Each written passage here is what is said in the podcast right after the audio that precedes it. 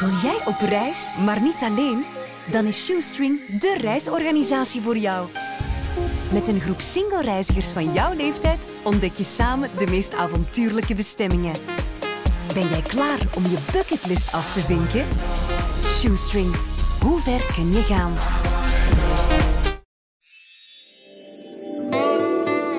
Het leven begint bij 40. Een inspirerende podcast voor de 40-plusser. Welkom bij een nieuwe podcast van Het leven begint bij 40. Het heeft even geduurd vooraleer we er nog eens een hadden. Maar wij nodigen dan ook alleen de meest boeiende 40-plussers uit. We hebben heel lang op onze gast van vandaag moeten wachten.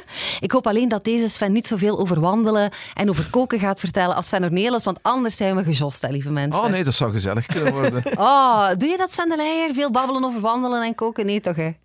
Ik ga proberen van niet, maar eigenlijk wel. Ja? Ja, Maar jullie, ja. het is zo grappig, jullie hebben ook nu dezelfde outfit aan. het wordt opgenomen vandaag op de heetste dag van september. En ze hebben alle twee een Bermuda aan. En alle twee, ja, een speciaal topje daarbovenop. Dat is Ja, waar. Met Maar, veel kleur en veel gedoe. maar gelukkig hebben we niet alle twee een bril en niet hetzelfde kapsel. Hey, we vallen meteen met de deur in huis. Dat doen we altijd. We Ja. doen niet aan uitgebreide bios en hoe is het met u, Sven? We vragen gewoon, begint het leven bij 40, ja of nee? Maar ik hoop het, ja. Ik ben nu eh, een jaar ervaringsdeskundige. En voorlopig kan ik niet klagen. Ja. Het, is, het, het rare is dat je neemt u dan zelf waarschijnlijk iedereen voor van ik ga 40 worden volgend jaar of binnen twee jaar. Ik ga daar niet mee bezig zijn. Maar of dat je het nu wil of niet, je krijgt toch plots een tsunami van mensen die zeggen oh, meneer wordt 40, nog altijd in een korte broek. Ja, en dan, dan, dan begint het. En dan, willen of niet, je wordt daar dan toch heel veel mee geconfronteerd. Maar voorlopig eigenlijk geen klagen. Dat is bij mannen, hè. Dat valt nu toch echt op, dat mannen dat ja, makkelijker slikken. Ja, ik moet wel eerlijk zijn, toen ik er naartoe wandelde, eh, had ik, er, eh, ik had er niet zoveel goesting in. Ik vond het toch wel een dingetje in eigenlijk. En het valt allemaal meer dan mee, maar ik vond het zo raar, 40, omdat je dan het gevoel begint te krijgen, oei, nu moet ik echt wel volwassen zijn. Die korte broek vond ik een goed voorbeeld. Ah, Ik ben pas beginnen mijn korte broek op het werk dragen sinds, denk ik, mijn 39. ik had altijd nog wel schrik van mensen en meningen en al die dingen. En ik denk twee jaar geleden was dat was zo'n hittegolf. En ik was een van de enige apen die daar in mijn jeansbroek stond. En plots dacht ik, jongen, doe nu een keer gewoon wat je thuis ook doet. In het dorp kent iedereen met wi- zomer en winter in mijn korte broek. En heb ik die klik wel gemaakt het kan mij allemaal niet meer schelen. Nee, in beperkte mate.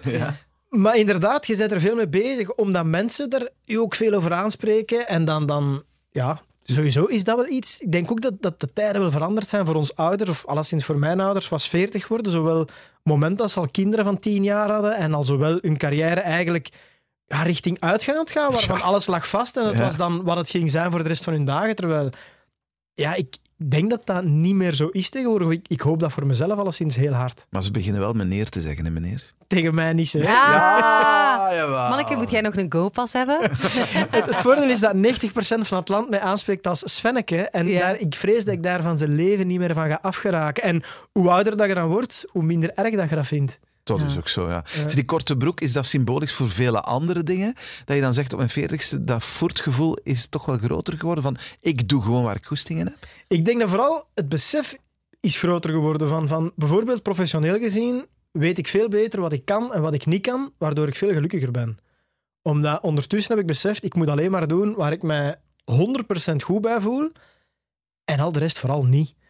En ik denk dat dat bij de meeste dingen in het leven ondertussen, ja, je wordt wat slimmer of door, door meer ervaring te hebben, weten gewoon, oké, die dingen zijn voor mij weggelegd.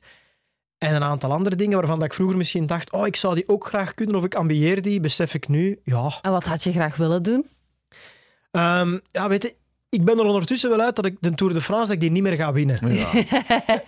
Maar die, allee, dat is ook nooit het geval geweest. Ja, om zo'n concreet voorbeeld te geven. binnen, binnen je carrière, binnen de dingen waar je van weet, ja, dat zit wel binnen mijn mogelijkheden. Alleen, dat is toch niet mijn sterkste kant.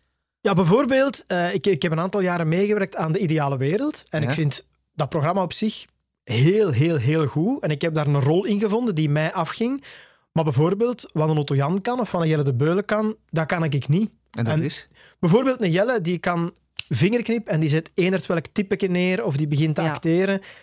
Ik heb geleerd dat ik maar één ding kan en dat is mezelf zijn. Ja. En van het moment dat ik aan het acteren ben of, of, of dat ik iets doe wat ik niet graag doe, zie je dat onmiddellijk en dan word ik heel ongelukkig. En dat vind ik wel een voordeel. Dat, ik- dat ik dat geleerd heb doorheen de jaren van... Ja, dat is het. En als dat niet meer past in, in het vakje waar ik nu in zit, namelijk zo wat tv, eh theaterdingetjes, dan zal ik datgene, namelijk de beste versie van mezelf, wel ergens anders gaan zijn. Denk ik. Zeg, en ben je ook wel de beste versie van jezelf thuis? In je privé? Zeker niet altijd. maar wel, wel een betere versie van mezelf. Ja? Ja, omdat je wel ja, met ouder te worden merkt wat dat belangrijk is en, en problemen benoemen. Ik, heb, ik, ik weet dat ik zo in mijn, in mijn hoe noem dat dan, uw 20, 30-jarige bestaan, was ik zo eerder iemand die, die, die het heel goed allemaal op een rijtje had voor mezelf. Maar ook als dat niet zo was, daar amper over gepraat zou hebben. Terwijl nu denk ik, het minste wat dat hoofd niet meer doet, wat het moet doen, praat daarover. Ga, Ja. ga babbelen met of mensen die je goed kent en die je graag ziet, of mensen dat daar gewoon goed in zijn en, en daar namelijk een job van gemaakt hebben. En dat heeft mij in het verleden al heel veel geholpen. Hoezo? Ik heb bijvoorbeeld een, een, een jaar of drie enorm zware slaapproblemen gehad, die er plots waren, zonder een of andere aanwijzing, maar die wel heel pittig waren. En, en in, in de eerste periode zijn dat denk ik een maand of drie geweest dat ik gemiddeld twee à drie uur per nacht sliep en zeven op zeven aan het werken was. En je belandt in een soort tunnelvisie van ik ga wel door en ik ga wel moe genoeg zijn, ik ga wel in slaap vallen, maar je valt geen niet meer in slaap. En, en op een bepaald moment komt er dan toch gelukkig het besef van ik moet hulp gaan zoeken, ik moet daar, ik moet daar iets mee doen. Tuurlijk. En dan hebben de juiste mensen me wel- wel echt heel goed geholpen. En dat is een lang proces geweest. Maar waardoor ik ook wel gewoon altijd mijn zin en mijn, mijn leventje ben kunnen blijven leiden. Maar wel daarnaast heel veel nagedacht en, en proberen toch ergens een rust te zoeken die er misschien niet was. Ja, was dat, dat? was dat de oorzaak eigenlijk? Dat je ergens een onrust had? Allee, Dat is het grote frustrerende. Dat Ja? Ik heb daar drie jaar zwaar mee te kampen gehad en ik weet nog altijd niet waarom. Het eerste wat mensen zeggen is van, oh, je werkt te veel. Hmm. Maar ik weet dat mijn werk, dat is mijn hobby. Alles wat ik nu doe, zijn de dingen waar ik vroeger van gedroomd heb om te mogen doen. En dat is oprecht ook zo. Dus voor mij, dingen die erbij kwamen, waren dingen die ik, die ik leuk vond om te doen. Dus ik, ik kan nog altijd niet geloven dat dat nu specifiek de reden zou geweest zijn dat het zo was. Maar ik weet het niet. En dat is wel het frustrerende, want ondertussen is het, is het bijna volledig opgelost. Maar heerst er wel in mijn achterhoofd ergens het ding van... Het kan wel terugkomen, want het was er ooit plots. Maar hoe ben je ervan afgeraakt? In eerste instantie met medicatie. Ja. Ehm, omdat ik, ik was te ver. Eh, en dan heeft er wel een psycholoog mij heel hard wakker geschud van... Je moet nu iets doen. En die was er gelukkig in gespecialiseerd. En ik heb dat dan ook aangenomen, omdat hij me echt wel een, een letterlijke en fysieke wake-up call gegeven heeft. En, en dan... Ben, ik ben daar heel snel van beginnen minderen, omdat ik me daar... Dat was mentaal voor mij zwaar, dat ik ook was toen 38, schat ik, dat ik medicatie nodig had elke dag om in slaap te vallen. Mhm. En dat is ook gekomen op het moment dat ik een theatervoorstelling aan het maken was, die heette Content, omdat ik content door het leven ga. En dat is eigenlijk de eerste keer dat, dat ik zoiets had dat, dat lang in mijn hoofd bleef hangen van fuck, wat is hier aan de hand en, en hier klopt iets niet. En ik heb toen beslist van, dat was een maand of twee voor de première, van ik moet dat benoemen in die voorstelling om mezelf te verplichten om daar elke avond over te babbelen. Dus de combinatie van die medicatie met dan daar veel over te praten. En als je zo'n voorstelling gaat spelen, Amai. elke avond 500, 600 man. Ja, dat is enerzijds een dikke mot in je gezicht, want je legt je, je, je diepste ziel bloot. Maar elke avond komen er mensen naar u. Man, ik heb dat voor. Je kunt misschien eens dat proberen. Of Ja, dat, of dat. En ja. Mij heeft dat heel hard geholpen. Wat een therapie zeg. ja, raar hè? Ja, maar je zegt, ja, ik ben een, een contente mens, maar je hebt ook je rugzakje, want jij bent je vader verloren op jonge leeftijd. Hoe oud was Mhm. Ja, je? ik was 22. Ja. Vorige week eh, 18 jaar geleden. Oh, Ja, verschrikkelijk. ja, afschuwelijk. Wel, Hij, is, hij was ziek, hè? Ja, hij was, eh, ik heb eigenlijk, mijn vader is, om een lang verhaal kort te maken, mijn vader is chronisch ziek geworden op huwelijksreis van mijn ouders. Goh. Dus mijn broer en ik hebben hem nooit anders gekend dan met een rugzak. Maar dat we, hij, had, hij had drie chronische ziektes, maar die waren nooit levensbedreigend. Dus we hebben altijd rekening gehouden met de gedachte, er is wat zorg nodig en we moeten wat dingen doen, maar nooit met de gedachte, we gaan die vroeg verliezen. En dat is plots heel snel gegaan. Hij, hij was aan het wachten op een orgaantransplantatie, waardoor hij ook wat verzwakt was. En dat wachten heeft te lang geduurd. En in een periode van zwakte een ziekenhuisbacterie opgelopen. En, en heel snel was hij er niet meer. En dat is verschrikkelijk. En dat, ik was ook, mijn vader en ik waren twee handen op één buik. En, en dat is rot. En tot op een dag van vandaag. Maar ik ben heel blij dat ik dat op een, op een positieve manier kunnen benaderen heb. Ehm, ik heb altijd alle positieve gedachten gekoesterd en dat maakt dat verdriet niet minder groot, maar dat maakt wel dat, dat, dat ik nu tot op de dag van vandaag nog altijd heel blij ben als ik daar kan over praten, omdat die mens voor mij nog altijd enorm veel betekent. Mhm. En, en dat is dan wel tof. En natuurlijk is dat rot. En nu bijvoorbeeld, ik, werd dan, ik ben zelf een maand geleden verjaard. Ik was met mijn moeder aan het babbelen en dan in één keer op dat ding van, ik ben nu 41 geworden en mijn vader is gestorven als hij 52 was. Mhm. Dat is niet meer zo ver weg. En dat, dat, is, dat is wel heel confronterend. Ja. En je hebt je nooit laten hangen, want ik kan me dat wel inbeelden. Als je 22 bent, dat je dan kwaad... Allee, je moet toch een heel, door een heel rouwproces. Ja. Die stages ook gehad. Ja, maar eigenlijk waarschijnlijk hetgeen wat mijn vader en ik het meeste, ehm, de meest gelijkgezinde eigenschap was van dingen doen. Ehm, ik ben ook niet de beste geweest ooit op de schoolbanken en mijn vader ook niet.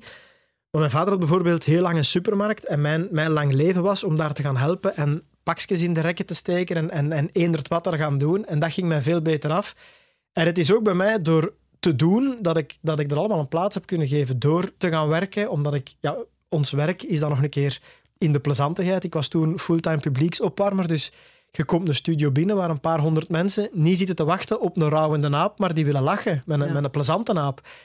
Maar dat hielp mij enorm om, om dat een plaats te geven en dat was niet weg. Maar dat is wel voor mij een manier geweest om dat te verteren. En ik ben iemand, als ik me niet goed voel, heeft het geen zin dat ik in een zetel ga liggen, want dan wordt het erger. Nee, dan Nog ga zielige muziek opzetten. Ja, wel.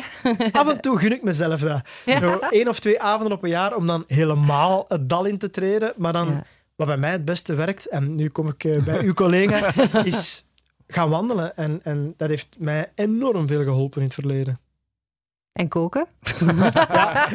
Koken, koken doe ik minder goed als, eh, als, eh, als Sven. Ik doe dat super graag. Mijn vader was ook kok van opleiding, dus we Ja. hebben thuis altijd eh, vers gegeten. En, en ik doe dat heel graag, maar alleen als ik er tijd voor heb. Ja. Dus bijvoorbeeld een zondag en dan nog liefst met een fles wijn en een aantal dingen maken om in een diepvries te steken. Super graag. Maar zo op maandagavond om zeven uur van mijn werk komen, naar de winkel moeten gaan, nog beginnen koken. ja. Moeilijker, Zeg, moeilijker, ja. moeilijker. Ik heb een talent. Ik heb dat nog nooit tegen jou gezegd, maar een van mijn talenten is... Oh, nu komt het. Ja, liefdes van BV's opzoeken, eh, waarvan de BV niet wil dat die persoon in de boekjes staat. Ja, dat heb je ik ben daar geleerd, super goed in. Ik geleerd om met zo- mij mijn programma te doen, natuurlijk. Ja, ook. Maar ik ben daar echt heel goed in. Maar toen naar jouw vriendinnen, ik krijg ze niet opgespoord. Goed, hè? Hoe heet die? Ricky Verspecht is haar codenaam. Nee, maar ja, nee, het is nog altijd aan wel. Ja, ja, Hoe lang zijn jullie samen? Eh, dik vijf jaar. Allee zeg. Ja. Maar en zij wil dat zelf ook niet? Zoals ergens met jou... z- Zelfs geen foto, hè, Sven? Niks vind je daarover, hè? Nee, en dat is... Pas op, dat is ook niet dat dat zo een, een, een moeilijke keuze is. Alleen van mij vinden voor de rest ook niet zoveel. Ik zit ondertussen... Ik draai eigenlijk al, al veel langer mee als veel mensen denken. Ja. Maar ik doe mijn werk een tijdje intensief en dan gaat het mij weer lang niet zien. Ja, ja. En dat gaat mij het beste af. En dat is geen waardeoordeel ten opzichte van andere mensen, maar als ik naar een film wil gaan, dan ga ik heel graag op mijn gemakje naar de film en hoef ik daarvoor niet langs de rode loper te passeren om een chic geleend kostuum aan te doen en te lachen. Omdat ik mij daar niet zo goed bij voel. En Ja. dat is... Ja, dus wij komen al op niet zo heel veel plaatsen waar mensen dan denken van ah, we gaan eens een foto van die twee maken. dus ja... Ik, Maar, en, maar zit ze in de media of doet ze iets Nee, nee, totaal totaal anders? niet. Totaal Ja? niet. Ze, ze werkt voor Q-Music. Maar nee, nee, dat is niet waar. nee, nee, maar het is een advocaat. En Ah, ja. we hebben elkaar leren kennen. Oh, maar twee eh, tettergatten bij elkaar. Ja, ja, ik ben thuis de stille, hè. Oh nee. Ja, ja, ja. ja, ja. Och, ja. Dus- ja, ja, ja. Dat had ik nu niet gedacht eigenlijk. Dat jij met zo een nog groter tettergat zou samen Ah, ja, dat compenseert, hè. Ja, Die ja, duwt maar- mij zo'n beetje in de stilte. Oké. Mooi. Aan de advocaat. En waar hebben jullie elkaar leren kennen? In een après-ski-bar in, eh, in de In bergen. Ischel. Het is een virus waar je niet van afgeraakt.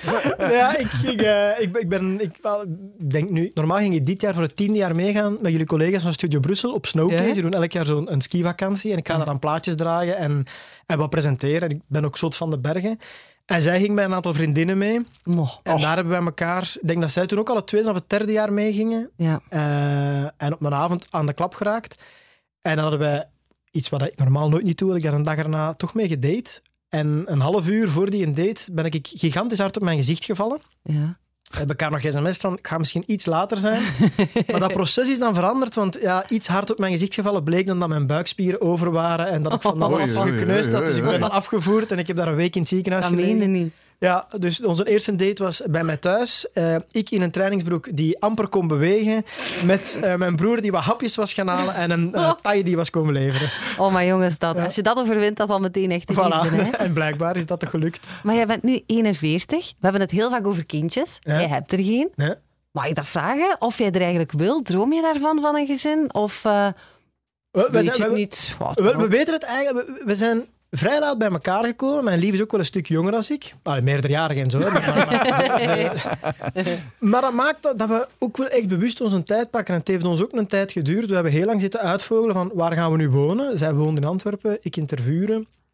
En, en eigenlijk zijn we pas sinds een paar maanden, vlak voor de lockdown, zo fulltime op één adres aan het wonen. Wij woonden wel samen, maar dan is een weekend Antwerpen, vijf dagen Tervuren. En omgekeerd, waar het eigenlijk heerlijk is. Want als we het gezellige van de stad wouden en leuke restaurantjes, bleven in Antwerpen. Waren we het bos van Tervuren en de rust, dan waren we in Tervuren. Dus Beste van twee werelden. ja, en dat was eigenlijk een toffe periode. En ja, kijk, we hebben elkaar wat later leren kennen, maar we wouden ook wel absoluut die eerste jaren op een, op een ja, speelse manier. En zo zie je maar, ik ben ik geen veertig. was ik gewoon nog een verliefde puber die zo wat andere dingen wou doen. Dus ja, het ding, liever wat langer wachten en, en alles op het juiste moment Ja. dan plots overhaast van shit, ik ben nu veertig, het moet nu plots eh, zo en zo en, En zo hoe oud is zij? Laatste vraag. Over haar. Een stuk jonger. Ja. Oh, Maar dat is voordeel. Nee, nee, maar helemaal Is al Dus ja, dan heb je toch tijd. Ja, tijd nog. Dan moet En die heeft nog altijd niet door dat die korte broek eigenlijk gewoon totaal niet volwassen is. ja. Dus het wordt niet uitgesloten, laten we zo zeggen. Nee, nee, het is, het is, het is geen bekuste- be- bewuste keuze, ja of nee. Ja. Anke, Ja. op iets latere leeftijd kan nog, hè? perfect. Je bent, ook iets, hè, je bent ook iets later mama geworden dan veel van de collega's die al met tieners rondlopen en die jouw leeftijd hebben. hè. Ja, Dus- 34 de eerste keer en bijna 39 de tweede Ah, keer. Dus. Hij heeft nog tien jaar. Maar ja, Ah ja. Nee, maar ja, ja, het is een aanrader. Zeg maar, ik wil toch nog even over dat wandelen hebben, want we zijn Ja? er zo voorbij gewandeld. Ja, je hebt er zoveel... eh, Maar Allee, je, ik geef u twee minuten. ja, ben, je, ben, ben, ben je fanatiek erin? maar Eh, ja, natuurlijk. ja? Hoeveel, hoeveel Ja. wandel je per week? Ik probeer elke dag te wandelen, Ja, omdat ik kan cool. heel slecht achter een bureau werken. Ja. Dus wandelen is voor mij een stuk van mijn werk geworden. Meestal sta ik, ik ben nog altijd wel heel vroeg wakker. Ik sta op, ik zie even wat er moet gebeuren en dan vertrek ik in het bos om ideeën te laten Het is ook rijpen. prachtig natuurlijk interviewen. Ja, dat is een, een, Oh. een heel tof bos. En ik heb zo'n aantal wegen die ik echt van buiten ken, waar ik blindelings kan wandelen. Maar ik heb dan vaak papieren mee, of als ik teksten moet leren, doe ik dat al wandelend. Ja, ja, tuurlijk. En ja, mensen kennen mij ondertussen ook al wel dat dat weer die raren is die met zijn... eh, Maar ja, er zijn zo'n paar wegen die gewoon rechtdoor gaan. En daar heb ik... Bijvoorbeeld met een theatershow is 80% daar geschreven en 100% daar geleerd. Ja, maar eh, tuurlijk, het, het is niet alleen wandelen. Hè. Je doet zoveel meer dingen. Hè. Je, het is en rust en tegelijkertijd de beste ideeën komen op dat moment. Ja. Fijn. ik. Maar hoeveel per week? Ah, ik, ik zou het niet weten. Ik probeer... eh, in werkweken probeer ik wel elke dag aan mijn 10.000 stappen te geraken. Oké, oké, oké. Ja. Ehm, Ja. Maar het is niet dat ik, dat ik nu zeg van gelijk vandaag ga ik zeven uur stappen. Ik probeer Nee, wel gelijk, we gaan volgende week op vakantie en dan is wandelen, gaat daar nu voor het eerste keer een, een noemenswaardig onderdeel van uitmaken, omdat het dan ook niet anders kan. En dat is wel een van de weinige goede dingen aan die corona. Wandelen is plots hip geworden. Ja, hè? ja, ja, ja, Jaren ben ik uitgelachen, Ja. en van dat kende je waarschijnlijk Ja, ook. ja. En nu plots, Ah, ah, je wandelt ook. Ah, ja, ja, ja, we tuurlijk, gaan het leven. Je moet alleen nog leren stoeven met die kilometers, hè, zoals Sven doet. Hè. Ja. Ik weet dat zelfs Ja, ja. niet. Ik check Nee, maar ja, je wandelt stappen. waarschijnlijk hetzelfde als ik. Zes, kilometer per uur, dat zal zoiets Het zal zoiets zijn. Ja, ik weet, 10.000 stappen is anderhalf uur Voilà, dat is dat, ja, dat klopt. Klopt ongeveer. Het is hetzelfde. Ik, dat is een van de dingen die ik, waar ik echt veel spijt van heb. Ik ben ooit eens naar Nieuw-Zeeland op vakantie geweest en ik woog nog 114 kilo en ik heb daar niet gewandeld. En als Ja. er echt zo'n land is waar je dat moet doen... Maar ja, toen, dan, toen eh, wandelde je toch nog niet, Nee, hè? natuurlijk niet. Dus ik denk, "Foh, ik- ooit wil ik er nog eens terug gaan. Ja. Om die reden. Ze zijn twee minuten over, Anke. Het is weer aan jou. De twee, de twee Oh, ja, minuten zijn ja. over. We zullen het er nog wel een keer later over hebben, no problem. Ja, hij komt altijd zo zelfverzekerd over, hè, Sven de Leijer. Ben je dat altijd? Of heb jij ook zoiets onzekers in nu? Dat is heel raar. Ik hoor dat nog wel eens, maar ik ben, denk ik, en dat is... Ja, nee, ik denk, ben eigenlijk echt overtuigd dat ik een van de meest onzekere Ah, mensen ja. ben des wereld. Ja? Maar dat, dat is ook echt een, een belangrijk onderdeel van wie dat ik ben. En dat klinkt nu heel onnozel, maar ik heb dat keihard nodig. Bij alles wat ik doe, ga ik kapot van de stress op voorhand. En als dat niet zo is, zal ik er alles aan doen dat die stress komt. Ja. Bijvoorbeeld, ik draai al ja, van mijn 13 jaar plaatjes, maar elke keer als ik dat podium op moet, denk ik, fuck, fuck. opwarmen, publieksopwarmen, ik doe dat van mijn 20 jaar, Ja. ondertussen al meer dan 20 jaar. Elke keer als ik begin, denk ik, allee, waarom? Ja. Heel raar, maar dat is wel hetgeen wat ik nodig heb. Als ik dat niet heb, ik ga drie, vier koffies drinken om toch maar die adrenaline te voelen. En vanaf seconde één is dat erop of eronder. ja. Dus, dus Maar heb je dat al gevoeld dat dat eronder is? maar ja, gij, Oh nee, maar dan wilde toch doodgaan en afgaan Ah ja, en weg ja, en onder een steen kruipen. dat is een stuk van, van hetgeen wat je doet natuurlijk. Als je ervoor Ja. kiest om op een podium te staan en, Ja. en plaatjes te draaien, of denk je dat je wat plezant bent en mensen in vorm te krijgen, ja. Maar dat lijkt mij nog veel moeilijker. Ik, ik draai ook plaatjes. Ik zie altijd er een spiegel hier staat, zeg. Heel raar. maar eh, eh, dat gebeurt wel eens. Maar dan kun je altijd zeggen, oh, ze waren ambetant of het publiek was niet mee. Maar mijn lachen lijkt mij nog zoveel moeilijker. Want je hebt daar zitten aan werken. Ja, weet je, draaien is elke keer een beetje anders. Hè. Past u aan aan het publiek, je denkt, dat werkt, ik zal dat nu doen. Maar als je echt ja, een theatershow of zo doet, en die zit in je hoofd, en die moppen waar je aan gewerkt hebt, en er is, het komt niet uit het publiek, dat lijkt mij echt afschuwelijk. Ja, het, ding is ook, je moet je voorstellen, je zit thuis, je bent iets aan het schrijven en je denkt, mannetjes, hé, hey, deze hier. Dat is, Dat is grappig. Ja, dat is, dat Ja. is En dan stapt het podium op en je brengt die mop voor, voor pakt 300, 400 man. En als je dan iets brengt met A, de arrogantie en B, de zelfzekerheid van dit is grappig en er lacht niemand, dat is een redelijke wake-up call. Gebeurt Maar dat vind vaak? ik ook Gebeurt tof. Dat vaak? Gebeurt dat? Vaak. Ja, maar je leert ook doorheen de jaren, omdat ik zo al heel lang publieksopwarmer ben, dat vind ik het beste aan, aan al die jaren publieksopwarming. Je leert super hard op je gezicht gaan. Ja. Oké. En dat vond ik, ik heb dan een theatershow gedaan, wat toch nog een andere discipline is. Maar door het feit dat ik zo hard gewoon ben op mijn gezicht te gaan, zie ik dat ook als een uitdaging van oké, nu moeten zoeken hoe geraken we hieruit. Ja. En dat is wel een plezante En leerschool je hebt geweest. waarschijnlijk ergens eh, in de boekentas eh, duizend oplossingskist zo. Van, eh, weet je, dan lacht je met jezelf een beetje. Ja. Of van, amai, ja. Ja, het is gewoon zo, hoe meer dat je op een podium staat, hoe groter inderdaad je boekentasje met oplossingen is. ja. En, maar pas op, dat neemt niet weg. Ik, ben nu, ik was eigenlijk volop aan het, aan het schrijven aan een nieuwe show al- als de, ehm, als- de, de lockdown begon. En ja, die onzekerheid. Ik zal nooit durven een mop brengen in het ding van... Oké, mannen, ik ga het even doen. Wat eigenlijk als comedian een, een heel groot minpunt is. Bijvoorbeeld Mm. collega Jan-Jaap van der Wal, die de Ideale Wereld presenteert, die weet perfect, dat is een goede mop, dat is een slechte mop. Op papier. En die brengt ook die mop op een manier dat je denkt, wauw. Ja. En daardoor lachen de mensen. Ik zou diezelfde mop brengen met mijn staart tussen mijn benen de eerste keer. En dat marcheert niet. Mensen willen een beetje die zelfzekerheid zien van, ah ja, het is het, dat is een goede mop. Ja. Ja. Maar ja, je kunt je zelf niet veranderen. Hè. Oh, maar beknot het jou soms ook, die, die onzelfzekerheid? Of ja, want je buigt het weer om tot iets positiefs, hè? Maar heb je dan soms zo... Ja, bij mij kan dat soms zo echt te intimiderend werken, dat ik mij ah, een beetje dan laat hangen of zo. Ja, ja, zeker wel. Maar ik denk wel dat ik daar de laatste jaren in gegroeid ben. Ik weet bijvoorbeeld ehm, in de jury van De Slimste Mens, als ik daar de eerste keer in zat en ik hoop altijd, mijn sterkste troef is, is zeker en vast improviseren en niet geschreven mopjes. Ja, want die moppen krijg je toch op voorhand? Die krijgt toch een, een beetje eh, een leidraad? Je kiest daar eigenlijk zelf in. Uiteraard, ja, net zoals dat jullie jullie radioprogramma voorbereiden, want jullie zijn professionals, moet een comedian die daar gaat zitten ook, Ook zichzelf voorbereiden. Dus ja. bij mij is dat... Ik bereid mij voor. Ik schrijf de meeste dingen dan zelf gewoon omdat ik een beetje een specifieke stijl heb en, en heel slecht kan acteren, dus moeilijk geschreven moppen kan brengen. Ehm, maar ik hoop ook nog altijd om daar te kunnen improviseren. Maar natuurlijk, om goed te kunnen improviseren, moet ik op mijn gemak zijn, moet zelfvertrouwen hebben en moet gewoon het durven laten gaan. Dus meestal begin je wel met iets dat je op voorhand gemaakt hebt, waarvan dat je denkt, oké, dat lukt hier wel. Ja. Maar ik weet, de eerste keer dat ik daar zat, als je eerste mop niet werkt, het is Oh, om zeep en je durft niks meer en Nee, je nee, nog een schim van Terwijl er geknipt wordt nadien, dat weet je toch ook? Ja, Ja, maar die- Maar het is die het vibe live gewoon. publiek. Ja, ja. hè, Oh, allee, ik voel, ik een- voel de pijn nu al. Maar ja. Oh. Zeg, en, en kunt je geïmponeerd eh, dat er iemand naast je zit, dat je denkt, oeh, die is te groot voor mij. Die, eh, daar, kan ik, daar ben ik maar eens Fenneke naast. Ik ben iemand die slecht aardt in eh, een, een, een omgeving van haantjes.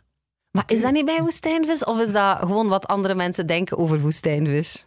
Ja, ik, ik denk dat dat heel hard is wat andere mensen denken. Nu natuurlijk, ik ben ook pas bij Woestijnvis gekomen, ehm, ja, een jaar of vijftien geleden, als eigenlijk zo de periode van de echte grote vedetten als Ja. al een beetje achter ons lag. Tegenwoordig, ja, je hebt in Vlaanderen nog wel een aantal ultieme vedetten, maar de meeste van ons zijn zo wat... Iedereen doet een keer iets. En er zijn weken dat ik redactie doe voor iemand die dat dan weken daarna voor mijn redactie doet. En dat is wel, denk ik, hoe dat ik het ervaar, heel normaal allemaal. Ja. Maar er is wel een groot verschil. Mocht ik met u samen in een panelshow zitten, gaan wij nooit handjesgedrag tegen elkaar vertonen, maar dan bouwen wij samen iets op. En daar ben ik gevoelig aan. Als er naast mij twee handjes zitten, ga ik altijd denken, oké, doe maar jongens, ik ga Ja, ja, ja. rustig een koffie drinken. Maar wie, wie dat ik ben. Ik, ik, ik ben geen tafelspringer, ook al lijkt dat misschien soms zo, omdat ik nogal veel en snel praat. Maar dat, als er iemand anders het grote woord voert, ga ik daar niet direct ambiëren om daarover te geraken. Nou, is herkenbaar. Denk ik. Oh. Maar jij, bent zo, een, een, je hebt zo een sympathieke zelfverzekerdheid. Allee, ik bedoel, ik bedoel zo, allee, als je babbelt, hè, Ja. dat bedoelde ik met, eh, toen ik daar straks zei van jij lijkt altijd zo zelfverzekerd op een sympathieke manier. Want allee, je hebt ook mensen die dat zo op een cool, arrogante manier hebben. Hè. En dan denk ik al, oh, laat maar. Dat gaat mij niet afgaan, denk ik. hè. Ja. Ah. Maar het is dus het is geen verborgen, eh, hoe moet je dat dan noemen? Ehm, een bescheidenheid of zo. Het is gewoon echt. Ja. Dat is geen plannetje. Nee, nee, Van, nee. ik ga nee, nu nee. proberen de sympathie... Nee, ik heb het ooit geprobeerd, maar het lukte niet bij mij om een sympathieke Maar- zelfverzekerde te zijn. Dus ja. Zeg, Nee. heb, heb je eigenlijk een wild plan in die zin van, eh, ik zeg maar iets, een camping openen in Zweden of zo? Nee, maar ik moet wel eerlijk zeggen, als ik het las, dat ik dacht. Van Staf Koppes. Cool, ja. Ja, dat, allee, ik, ben, ik ben wel echt een natuurmens. Ik kampeer heel graag. En, en, maar zo op de manier denk ik dat hij het ook graag doet, namelijk op een toplocatie. Ja. En ergens verscholen achter drie bomen. Maar zo een, een zelf masterplan, nee, mijn plan... Ik heb zo ook niet echt dromen. Ik heb vooral het leven dat ik al, al een tijdje leid, hoop ik gewoon te kunnen verder zetten. En, en dat vind ik al, mocht dat lukken, een ongelooflijke prestatie van mezelf. Ehm, en gezond zijn is daar waarschijnlijk het allerbelangrijkste in. En met de mensen rondom mij een beetje kunnen aanmodderen op een toffe manier en mijn zin te kunnen doen. Maar ik heb zo niet echt dromen van, oh, ik wil absoluut een boot of een vakantiehuis in Zwitserland. Of... Dat heb ik niet. En een plan B? Zo gewoon, stel Ja. van, ik denk altijd, stel, het is gedaan met de media, zo toch zo, ik zeg maar iets, hè, lesgeven of een kaaswinkel openen of, eh, Ik zoek dat altijd. anders. Ja? Ik zal, ik, want ik wil ook, wat tv betreft, wil ik dat nooit ten broode moeten doen. Ik wil dat alleen maar doen, op het scherm bedoel ik dan, ehm, als, het, als, als het iets is waar ik mij goed bij voel. En al de rest, ik wil altijd nee kunnen zeggen. Ik ben ook al van, ik ben altijd zelfstandig geweest in, dat, in die optiek van, ik wil altijd nee kunnen zeggen, want als ik iets doe tegen mijn zin, dan marcheert niet. Maar ik heb ook altijd drie, vier jobs door elkaar gedaan. Ik was DJ, publieksopwarmer, ik deed evenementen. Uh, dan begonnen er zo wat tv-redacties te komen. Dus, en, en dat is op de dag van vandaag nog altijd het geval. De, de verdeelsleutel is wat anders geworden, maar in mijn hoofd doe ik nog altijd vier, vijf dingen door elkaar. En is er alweer een, iets nieuws dat aan het broeien is. ja. Wat is het laatste dat aan te broeien is? Goh, mijn, mijn ouders die hebben dat hadden een, een, een bedrijfje in kaas- en garnaalkroketten. En daar een Nee. aantal varianten op. Ja. Is dat echt? Ja, dat is echt, dat is de Oh, dat is mijn specialisatie. ah, maar kijk, ja, dat is bij, bij de familie De Leijer, geef ons iets en wij draaien er chapelure rond. wij, wij, wij, wij kunnen daarin alles. Maar dat vind ik al het beste motto ooit eigenlijk. Ah, ja, maar Ja? kijk, ik zal u een keer een staal brengen hier. Ah, zalig. Maar dat is, ja, mijn, mijn, mijn ouders hadden, als ik klein, klein manneke was, hadden die in het dorp Tervuren, waar ik opgegroeid ben, een kleine traiteurszaak, waar mijn moeder het winkeltje deed en mijn vader het koken. En die deden daarnaast ook kroketten die ze maakten voor een aantal restaurants. En dan hebben zij jaren een winkel gehad in, in, in Centrum Brussel, een supermarkt. Dan hadden ze geen tijd meer om het te doen. Maar dan is die winkel gestopt en was mijn vader al redelijk ziek. En dan zijn ze dat terug beginnen doen, omdat hij dat perfect thuis kon doen. En ja, dat was dan plots iets. Daar waren 15 soorten kroketten en dat, was, dat is een tof familiebedrijfje. En als mijn vader gestorven is, is mijn moeder dat blijven voortdoen. En nu is het zo'n beetje een punt van, ja, ons moeder is ondertussen 68. Die doet dat nog super graag, maar wij vinden ook het is fysiek wel zwaar voor haar. Dus zijn mijn broer en ik zo wel af en toe aan het denken van, ja, het is wel echt te plezant om, om mee te stoppen. Dus ja, rijst de vraag wel eens van, gaan, we daar, gaan wij daar iets mee doen onder ons twee? Gaan we dat voortzetten? Gaan, Hij is ja. met personeel en zo ook. eh, Nee, nee, ze doet het echt samen met haar zus, doet zij dat nu. Maakt ze de kroketten. Ja, maar dus ja, dat is super fysieke arbeid. Dus ja, het is ook niet dat je zegt van ik kan dat twee uur per week gaan bij. Dus als ik stel dat we daar iets mee zouden willen doen, ja, dan, dan moeten we dat wel te goed doen. Want het is ook Allee, ergens een, een soort levenswerk. Dus je wilt dat ook niet verpesten natuurlijk. Goh. En dat is een keiplezant product, want dat is iets waar dat je iedereen plezier mee doet. Ja, dat is ook Ja, dat jong zijn rare mensen die dat niet lusten. hè. Ja, dat is ja, echt... ja, ja, ja. Ja. Eenderd waar dat je dat zegt, is hier altijd zo mensen... Oh, proeven. Oh. Oh jongen, dat is, dat is wel moeilijk. Want je wil inderdaad dat dat doorgaat op een manier. Maar Ja. je toch niet fulltime kroketten draaien? Ah, wel, nee, ja, dus ik ben nu zo wel een beetje met mijn broer aan het zien. Van, we hebben er volgende week zo'n keer een, Een meeting een, over. lang gesprek over. Van, wat Hallo kroket zeg! Ja. Ja, allee, ja. Allee, straf, straf. Maar dus als ik het zo voortzet, dan kom ik hier op de Medialaan elke maandagmiddag staan met een foodtruck en dan verwacht ik jullie. hè. Oh, Maar dan hebben zeker dat. Zij komt erin wonen, denk ik, op die manier. Ja, want hier, hier hebben ze alleen maar broodjes. En ze zo wat beu. Ja, Ah, is corona. Hè. Het is corona. Wacht, wacht heel even. De catering van de Medialaan is toch de beste catering Ja, in het ja, ja, Medialaan ja, absoluut. maar het is nu in coronatijden. hè. Ah, ja, maar ja, het zijn nu alleen Een broodjes. beetje anders nu. Ik heb hier een jaar gewerkt. Ja, dat ongelooflijk. ja, Ja, dat dat is echt waanzin. Brasserie, eh, brasserie Medialaan. Daar hè. kunnen we niet weet over het. klagen. Ja. dat is waar. Zeg, ehm, ja, eh, je papa zo ziek geweest en je hebt hem eigenlijk altijd zo gekend. Is gezondheid voor jezelf iets waar je enorm mee bezig bent? Van ik moet ja, weet je, sportief zijn, voorzichtig zijn met uitspattingen, want... Het is dubbel. Ik ben er in mijn hoofd wel geregeld mee bezig, omdat ik- ja, dat is zo iets waar ik wel droevig van kan worden. Het gedacht van, oeh ja, misschien ga ik hier niet meer zo lang zijn, terwijl er is geen enkele aanwijzing of zo. Het is, ja, het is niet dat je genetisch eh, belast bent. Nee, nee, nee, nee, nee, nee, Ja, oké. absoluut niet. Dus het, alles gaat perfect met mij, maar ja, ik heb zo af en toe wel dat soort gedachten van, oeh, toch een keer nadenken. Maar langs de andere kant is dat ook heel relatief, want ik leef wel heel graag en heel goed en ik probeer op te letten. We hebben zo thuis het ding van in de week letten we heel hard op. In het weekend gaat de remmer volledig af. Wij sporten allemaal geregeld. Dus je let er wel op, maar ik leef ook wel echt heel graag en heel goed. Mm. Maar met periodes, periodes dat bijvoorbeeld professioneel druk is, zal ik echt als een patertje leven. En dat kost me dan ook geen moeite. Maar als het dan even niet moet, ga ik ook wel echt heel graag. eh, Kroketten elke dag. ja, elke dag is misschien wat veel van het goede. Eh, maar, maar gewoon ja, genieten en, en op vakantie gaan. En, en Zeg, wat is het beste advies dat je in die 41 jaar hebt gekregen? Oeh, Moeilijke vragen. ja. Het slechtste advies mag ook. Nee, ik ben aan het denken, wie, wie... Ik heb zo precies niet veel mensen die mij advies geven. Heb je een mentor of zo? Iemand waar je altijd terecht kunt om, om de dingen te bespreken? Eh, Ik heb, nee, ik heb zowel... Ik heb heel eerlijke vrienden, wat ik wel tof vind, waar ik ook heel veel aan heb. Dat is zo'n, we hebben zo'n vriendengroepje dat eigenlijk al bijna gans ons leven meegaat. mhm. En dat is wel tof, want mocht er iemand van ons rare uitspattingen krijgen, zouden we wel echt bij het nekvel genomen worden en op het matje geroepen worden. Doe En, eens eh, normaal. Ja, en dat vind ik ook wel echt belangrijk. En als die gasten dan tegen mij zeggen van, hey, als je op tv zien, dat zei jij, dat is het grootste compliment dat je mij kunt geven. Mhm. Maar het is niet dat ik zo denk van, er is één iemand waar ik altijd... Professioneel gezien is iemand als Michiel de Vlieger wel, wel iemand die een constante is geweest bij mij. Die, ik ben ooit, als ik zo dingen op tv begon te doen, was dat bij de laatste show waar ik al jaren werkte. Enerzijds als opwarmer, anderzijds op de redactie. En dan had ik een idee voor een rubriekje. En dat was eigenlijk voor iemand anders. En dan zijn Michiel en Sam, de toenmalige eindredacteur, van... Allee, kom jij moet dat gewoon doen, probeer dat eens. En die heeft mij wel altijd begeleid. En ik zie die... We werken alle twee meestal voor Woestijnvis, dus ik kom die nog vaak tegen. En als ik Michiel zie, zal het altijd wel eens gaan van hoe is het en wat is er bezig en wat denkt hij. En als ik in de shit zit, is dat ook iemand die ik, die ik zeker zal, zal contacteren. Dus ja, misschien professioneel gezien Michiel dan wel. Mhm. Alright. En Rob van Oudenhoven is natuurlijk degene Ja, die heeft jou ontdekt. Ja, Ja. dus dat, dat is wel plezant. Ja, dat is ook wel iemand waar ik... Ja, het is dankzij hem dat ik alles doe wat ik doe. Maar op een heel toffe manier wel een haantje, hè? Ja, ja, ja. ja. Dat- Als wij samen Want ik wou er net eigenlijk al bijna aan vragen. Dus ik, ik voel me niet zo goed bij haantjes, maar Rob is, ja, die is het wel. Die is het op een heel grappige, toffe manier ook. Hè? Misschien is eigenlijk het verschil dat Rob en ik, wij kennen elkaar heel goed uit een, uit een, uit een lang vervlogen tijd. Dat ik achter de toog stond en hij als klant voor de toog Waar? stond. Interviewen in het Ah. was eh, Rob zijn stamcafé en ik was voor de zoveelste keer gestopt met studeren. Dus ik zocht naar rap wat jobjes dat mijn ouders niet kwaad konden zijn. En een van mijn jobjes was achter de toog van het café.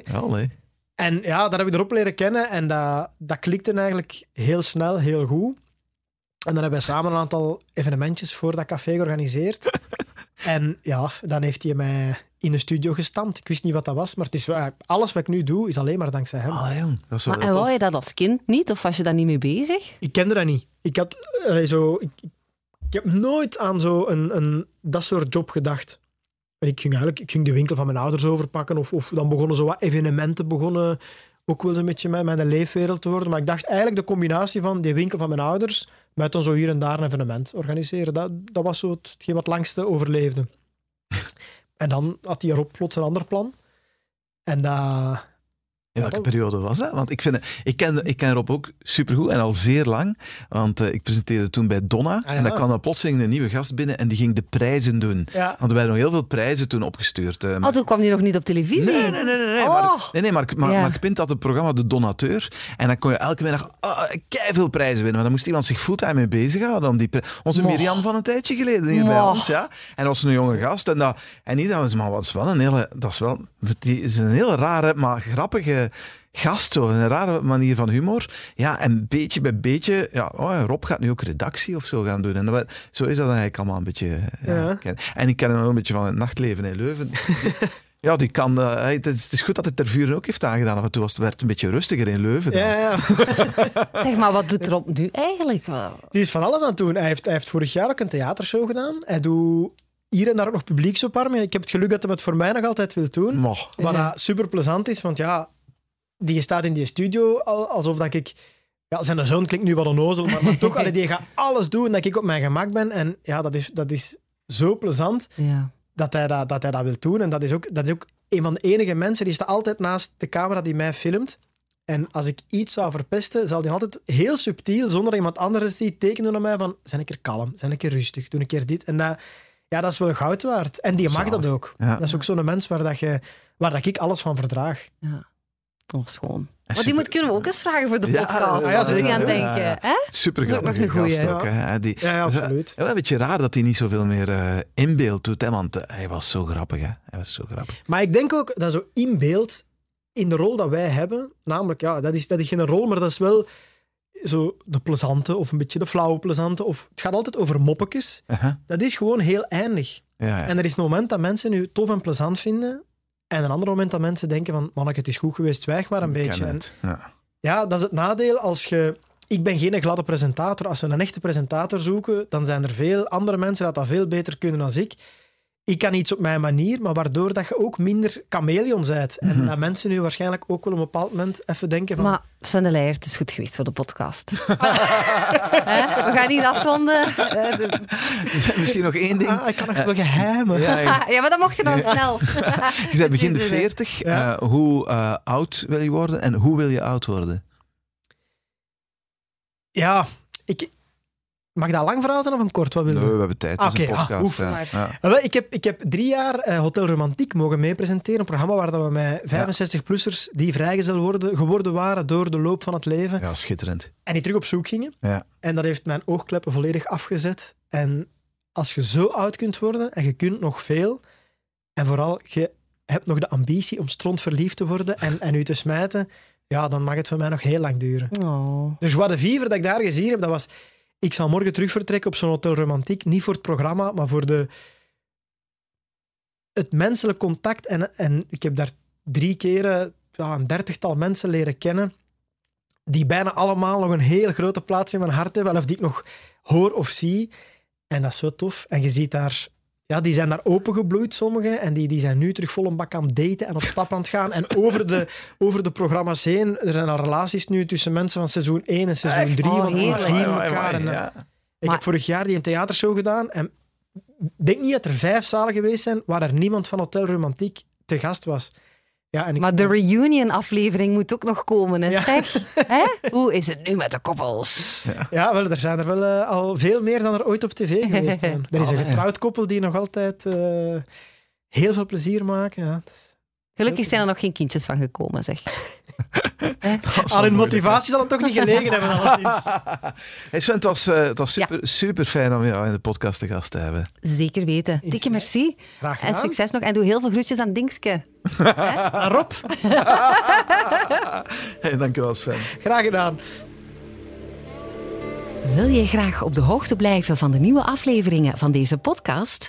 Abonneer je dan via je favoriete podcast-app of luister naar ons radioprogramma Sven en Anke op Joe, Joe 60s en 70s, Joe 80s en Joe 90s.